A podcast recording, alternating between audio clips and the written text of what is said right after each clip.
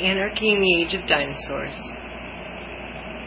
First section How I Forgot the Spanish Civil War and Learned to Love Anarchy. It looks like summer has finally arrived. I've been cramped up in this apartment working on this book for too long. I realize now that we never finished our conversation about the Spanish Civil War, that revolutionary moment when anarchists came so close to actually creating a new society, not only worth dying for, but worth living for. Our talks seemed to last forever. You filled me in on the background, the gritty details of militias and collectives, resistance and solidarity, everything. I always thought of it as the closest we ever got, something to be admired and obsessed over. It nearly drove me crazy to imagine the possibilities they had. How could we not mythologize the struggles of far off places like Spain and fantasize what it would be like to fight in a real revolution? I realize today, looking in the pages of this book, that I don't give a damn about the Spanish Civil War. Not to say that it wasn't an important moment in history, but legends alone aren't enough for me anymore. I don't think of them as the real anarchists compared to the second rate anarchists that we see ourselves to be. We have to live and struggle against what we face today. The anarchists of revolutionary Spain would probably rather be rather we fight our own struggles today and spend so much time discussing theirs. The Spanish anarchists were just regular folks, and they did exactly what we'll do when we get the opportunity. Our collective has been working on this book for over a year, and it's our broadside for anarchy today. I hope you enjoy it. Love, the Curious Aid, Curious George Brigade. What you hold in your hands is not a traditional book. Think of it more as a DNA library or a pair of bolt cutters. In other words, a dare. Books about, quote, politics usually have a concise purpose and narrowly written essays that you expected to quickly defend or mercilessly attack. If they are successful, so we are told, the authors win, will win support for a particular faction or discredit a competing one. We hope for something else, opening up as many questions as it answers. Think of this more as a collection of field observations written by renegade anthropologists who have lit their degrees on fire to live in the forest and scale skyscrapers. Besides haunting the nation's info shops, we have been recording the muttered prophecies of street corner falafel vendors, writing love poetry disguised as politics, and living politics disguised as love poetry. We are anarchists who have cultivated our resistance in the heart of the American empire this is our tiny contribution to the communities of resistance, which have fed our hopes and nurtured our ambitions. When you close a book, you're done with it. You can either entome it upon your shelf, or if it's really something precious, give it to a friend. Do not let this rot on a shelf. Give it away. Leave it at a vacant bus stop to be found by a stranger, or use it to keep warm on cold nights.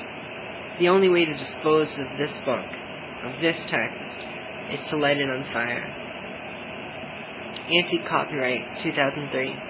Everything in this publication is available for non-commercial use. Reproduce, copy, borrow, detourn, plagiarize, or steal any images, ideas, or text for your own use. Anarchy in the Age of Dinosaurs by the Curious George Brigade.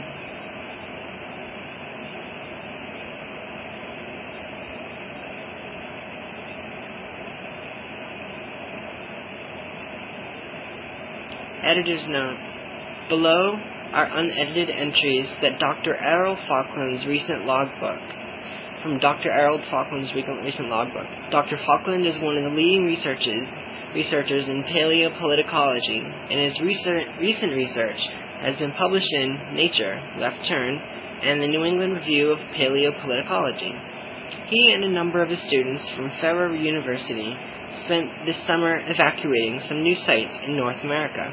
We would like to thank Dr. Falkland and his students for providing access to these previously unpublished findings.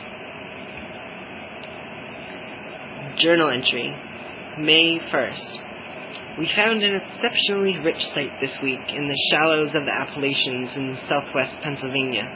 A number of specimens were found in excellent condition, including the first complete skeletal remain of Proletarian maximus, Proletarian maximus is undoubtedly the ancestor of numerous other small forms of proletarius, that is, Classosaurus, Anarchocomitorus, Syndicalius, Polyorius. What is exciting about this find is that one can easily observe the politico-environmental factors that allowed such a lumbering beast to somehow survive into the modern age. Though there has been little there has been some disagreement among researchers, there can now be little doubt that currently isolated and endangered species, such as the wobblinators and their ilk, are directly related to this mid-19th century behemoth. The signifying features of this animal are its immense size, its slow movement, and its propensity to stumble into quagmires. This particular specimen was no doubt slaughtered by Federal Rex. Over the past decades, a number of partial skeletal remains of Proletarian maximus have been found, suggesting that their slow movement made them easy prey not only for Federal Rex, but also Pinkertons and other larger, more dangerous predators of the mid 19th and early 20th centuries. Evolutionarily, these animals relied on larger and larger mass to protect themselves from the predatory animals of the capital Capitalosaurus genus. Their inability to adapt and reliance on face-to-face confrontations with large predators often made them easy meals for these rapturous killers. Only the smaller forms seem to have died natural deaths, apparently not, not considered large enough meals for the predators and left to marginalized areas in North America, such as college campuses. Proletarian Maximus north-americanus is often confused by even seasoned paleopoliticologists as being the same animal as Proletarian Maximus european, or even the specialized hybrid of Proletarian Maximus espanol of the Iberian Plains. Taxidermic analysis, along with new fecal research, points out important differences and goes a long way to explain the stunted growth of the North American P. maxus.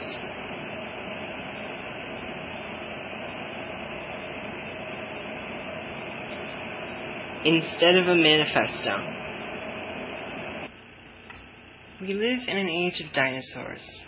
All around us, enormous social, economic, and political behemoths lumber through destroyed environments, casting life threatening shadows over the entire planet. There is a titanic struggle taking place in our communities as capitalist Rex and Statosaurus struggle to fill their bellies with more resources and power while fending off the claws of competing species such as the newly, newly savage Pterodactylus, Pterodactylus. The battle between these giants is terrible and rages on, but it cannot last. Evolution is against these doomed tyrants. Already their sun is dimming, and the bright eyes of others gleam in the darkness, demanding something else. Not all these eyes are much different from the struggling reptilian overlords that currently dominate the globe. They have inspired smaller dinosaurs, waiting their turn for dominion. These smaller ones are the fossilized ideologies of the left. Despite alluring promises, they offer only a cuddlier version of the current system, and in the end are no more liberating than the larger masters, such as the socialist governments of Western Europe. Their talons may be smaller, and their teeth not as sharp, but their appetite and methods are the same as their larger kin. They long for mass, the eternal dream of the child, to be massive. They believe if they can reach enough mass through parties, organizations, and movements, then they can challenge the master dinosaurs and tear power away from them.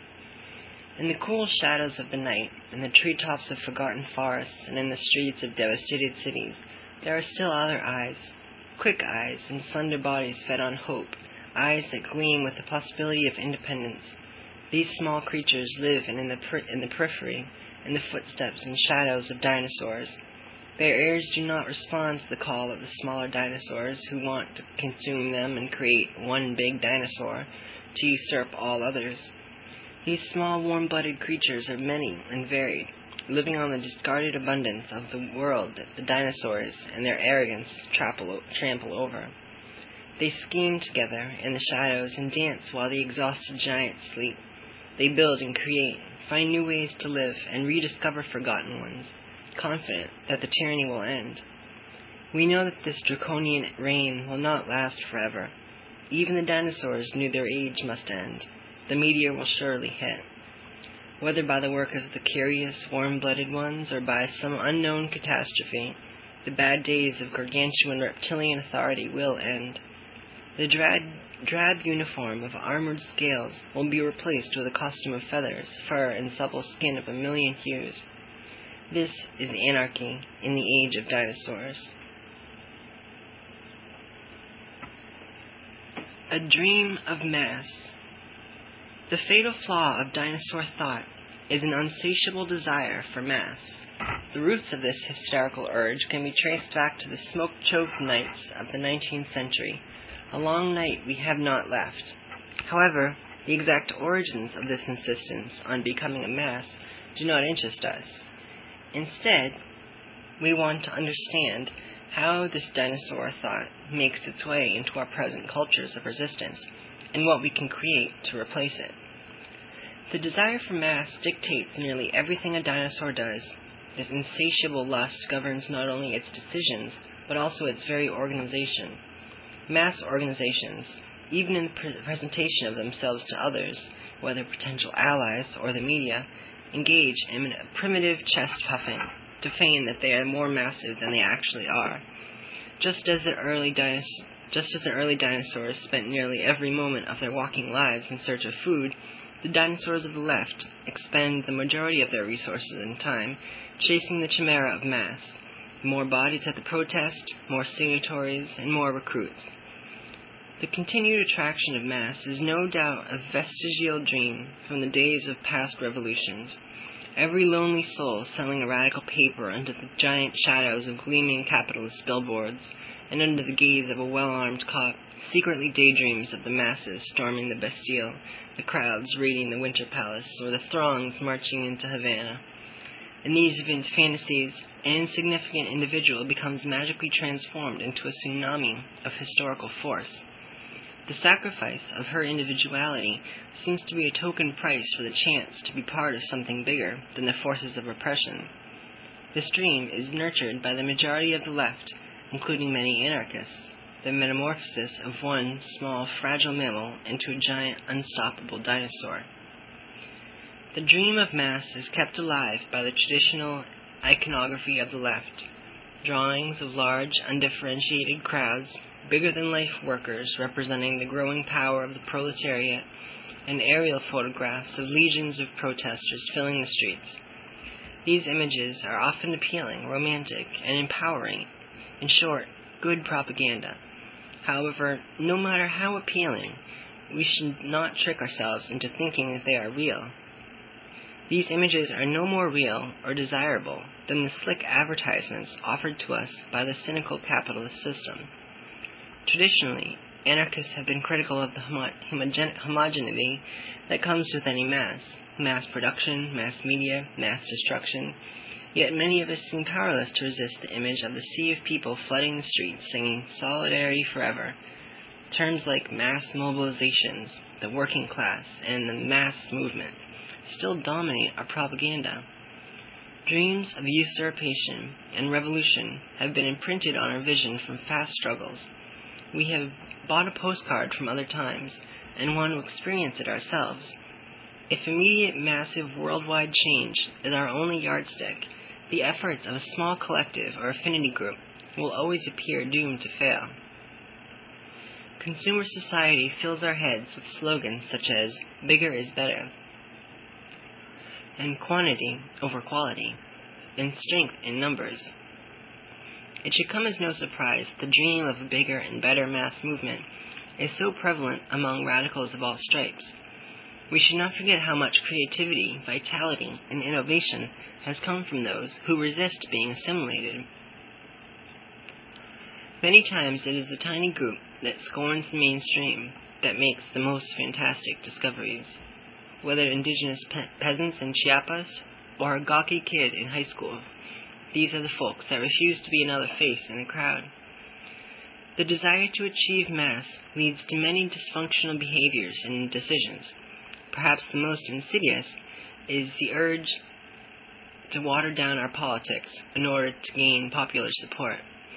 This all too common tendency leads to bland, homogenous campaigns that are political equivalents of the professionally printed signs we see at so many protests and rallies, monotonously repeating the dogma of the organizer's message. Despite the lip service paid to local struggles and campaigns, these are only useful to a dinosaur if they can be tied into, consumed by, the mass. The diversity of tactics and messages that come easily with heter- heterogeneous groups must be smoothed out and compromised to focus on easily digested to focus an easily digested slogan, our goal. In this nightmare, our message and actions simply become means to increase registration rolls, to fill protest pens, or add signatories on calls to action, all measures of mass. We pay for these numbers with stifled creativity and compromised goals, ideas that would repel the media or expand a simple message beyond a slogan, no blood for oil, or not my president, are avoided because they might provoke discussions and rifts of opinion, and thus reduce mass. The healthy internal debates, disagreements, and regional variations must be downplayed. Yet these are the very differences that make our resistance so fluid and flexible, leading to the brashest innovations. In these sadly predictable t- situations, the soundbite is king. At all times, the eyes remain on the prize, size. The desires for mass and homogeneity, which go hand in hand, limit nonconformist and radical initiatives by those who want to try something different. A common complaint about creative or militant actions is that they will not play well in the media, that they will take away from our message, or that they will call perhaps alienate that they will perhaps alienate some constituency or another.